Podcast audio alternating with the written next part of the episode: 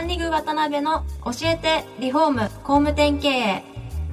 この番組はリフォーム工務店業界に特化した経営コンサルティング事業を手掛ける株式会社ランリグの代表渡辺翔一が住宅業界の経営者や幹部の方を毎回ゲストにお招きし業界のさまざまなことについてお聞きしていく番組です。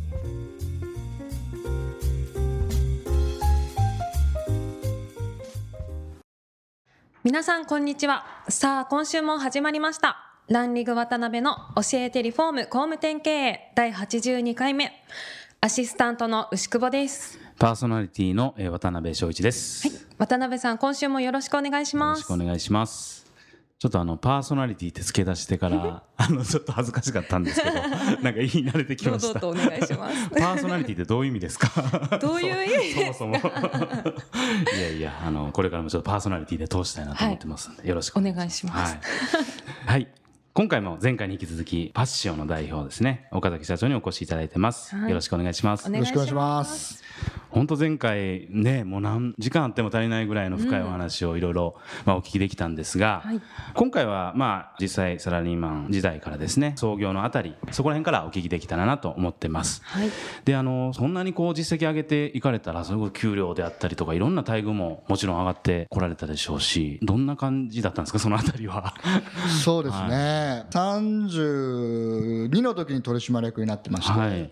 で大体その時年収1200万だったんですね。なるほどなるほど。で35の時は年収3600万ぐらいもらってたんですはよ。で、まあ経費も使えるし、はい。うんうんうん。ですんで非常にまあ普通のはい非上場の会社では給料はもらってる方だったとは思うんですけど、どうでしょうね、もう本当にハードワークだったし、はい。自分の中では、まあ、それぐらいのことをやってるというふうに思ってたぐらいなんで、はい。だからやっぱり今思うと、うん。もう、まあ、傲慢だった部分も自分もあったと思うし、調子に乗ってたと思うんですね。なるほどね。で、やっぱり人間ってこう、はい。まあ、僕もすごい這い上がって努力してうん。出世して自分プロの経営者としてと周りがアンチが多い中でってやってきたんで、はい。光が、まあ、闇が深いと光に当たった時にですね、はい。その反動でやっぱり人間ってこう傲慢にもなるしね、いろんなことがあるわけですよね。うん。だから今思うと本当に非常に傲慢だった部分もあるし、若かったなと思うのと、はい。あとやっぱりオーナー系の会社だったんで、はい。基本的にはもう自分がオーナーになることはないわけですね。でやっぱり僕の個性を考えた時には、はい。い、つまででもどこかで所属してん誰かの指示を仰いでやるっていうのはもう向いてなかったと思いますね、今思うとね、もうもうしょうがない帰結というかねそんな感じですよね。うんはそしたら実際そういう形で30何歳までですか？勤められたいそうです。ね37までですね。はい。ですけど辞められることになったきっかけとかなんかそういうのはあるんですか？まあ、細かなことはですね、もちろんね。お互い言い分があるんで、うんうんうん。あれですけども、はい。もう一言で言うと、人に使われたくない僕と、なるほどなるほど、自分より目立つやつが嫌いな オーナーが、もう別れざるを得なかったっていうのがもう全ての真相ですね。ああそうなんですか。それがもう元で、あとは枝葉ですね。うん。僕の見解はですね。なるほどね、ええ。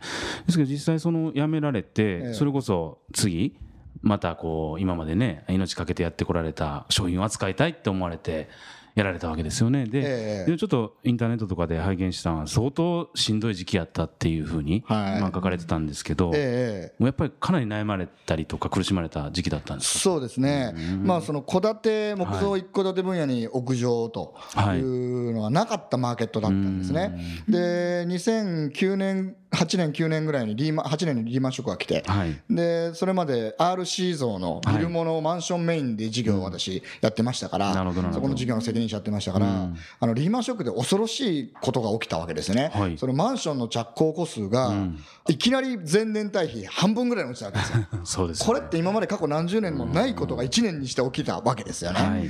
でその時にもう戸建てに行かざるを得ないと、うん。木造一戸建て分野にということで、その時に見つけた事業機会だったんですね。なるほどね。なのでもうこれを立ち上げないと何十人の雇用を守らなきゃいけないということで、もう本当に必死ではい、すごい勢いでもう集中して新事業を、既存の事業が減るのをはい。上回るスピードで立ち上げなきゃ、もう何十人かリストラっていう状況でしたから、それはもうすごい集中してやりましたね。なるほどね、え。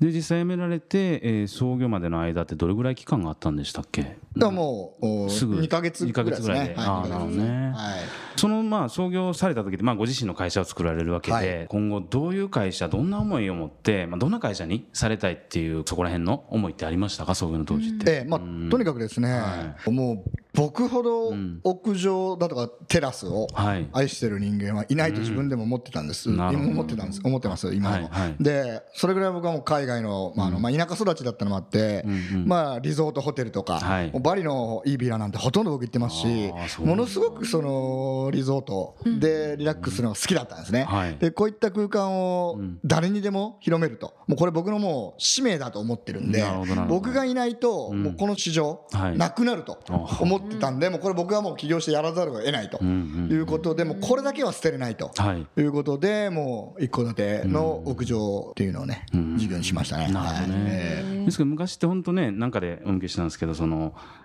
それこそ400万500万屋上だけでかかるようなええ。商品だったと思うんですけど、ジャグジーとかってもう1000万近くなりますよね。そういうことですよね、えそれをもうこんなね一般の方たちがね手の届くような価格にされたって相当な努力と工夫があるんですよね。ええそうですね。えー実際あれですか？岡崎さんのところで扱われてる屋上庭園の商材っていうのは他と比べて何がどう違うんですか？具体的に言うと。もうコスパ最強ですね。一言で言うと僕らのがもう一はい。番質が良くデザインと性能が良くコストも安いと。なるほどなるほど。ええ。で置きっぱなしでも置きっぱなしっぱなしでもいいしっていうようなところですまあ、よね。デザイン性能と、はい。あとはもうコスト、うんうん買える価格じゃないと、もう僕は本当、サッシやユニットバスのように、はい。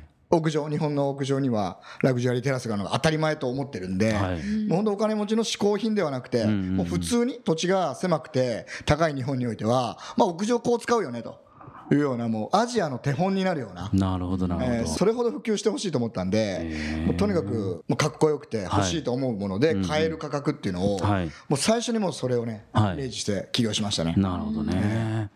ですけど、初めそれこそまた、あの、ご自身のね、会社設立当初は相当ご苦労とかされたと思うんですけど、えやっぱり2年、3年はちょっともう把握縛ってみたいなところがあるんですかそれはもちん。ろん、あのまあ初めはね。起業ってんね、本当すごい大変なんですよ、顧客もいないし、そうですよね。仕入れ先もないし、お金もないし、スタッフもいないと、最初はね、はい。そういう状況からやっぱりやっていくんで、ん。非常に大変でしたね。えそれ一番なんかイメージ的に大変そうなのが、やっぱり仕入れであったりとか、まあそのあたりだと思うんですけど、そこら辺どうされたんですか？そうですね、もうそこは本当、素晴らしい仕入れパートナーの会社さんと出会えたことによって、非常にまあ僕らベンチャーでちっちゃい会社なんですけども、すごくいろんな部分を助けてくれたという、もう素晴らしいサプライヤーさんとの出会いが、あーもう一番大きいですね、できたことに対して。はい。うんで実際まあ2年ちょっとやられててどのあたりからあこれもう絶対いけんなみたいな感じになってきたんですか？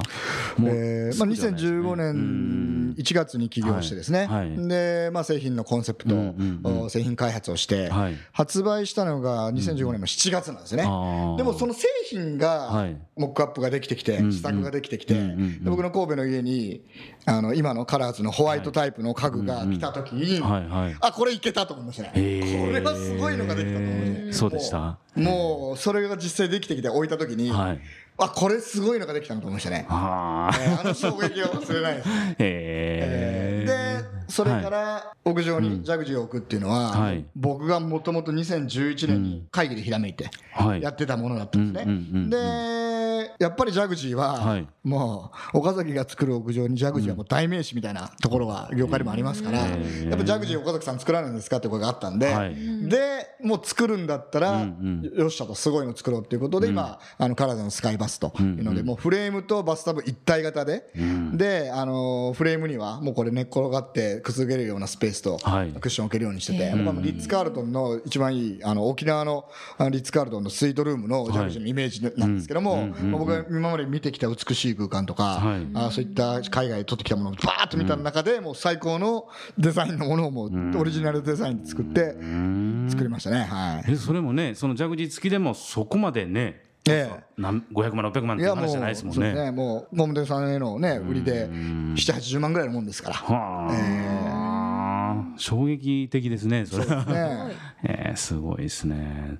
どうですか屋上。って一個買ってみませんか？欲しい。あの ホームページ見ましたけども日本じゃないです、ま、なんて言うんですかね、イメージとしてまだ、あの日本の屋上って、そんなことできるって思ってない人いっぱいいると思うので、そうですね。本当にしかもコスパ最強ですし確かに確かに。素晴らしいです。なんか新しい価値をね生み出されてるような感じがしますよね、やっぱり日本の文化に。うん。わかりました。えー、っとまたちょっとずつなんか 夢中になってたら時間がちょっと過ぎていってしまうんですけど、ね、はい、ではそろそろ時間が来てしまいました、はい、次回も岡崎社長にはゲストにおいでいただけるとのことですので次回また詳しくお聞きしたいと思います。岡崎社長本日はありがとうございました。ありがとうございました今回もランリグ渡辺の教えてリフォーム工務店経営をお聞きいただきありがとうございました。番組では渡辺や住宅業界の経営者幹部の方へのご質問を募集しています。ウェブサイトランリグにあるお問い合わせフォームよりお申し込みください。お待ちしています。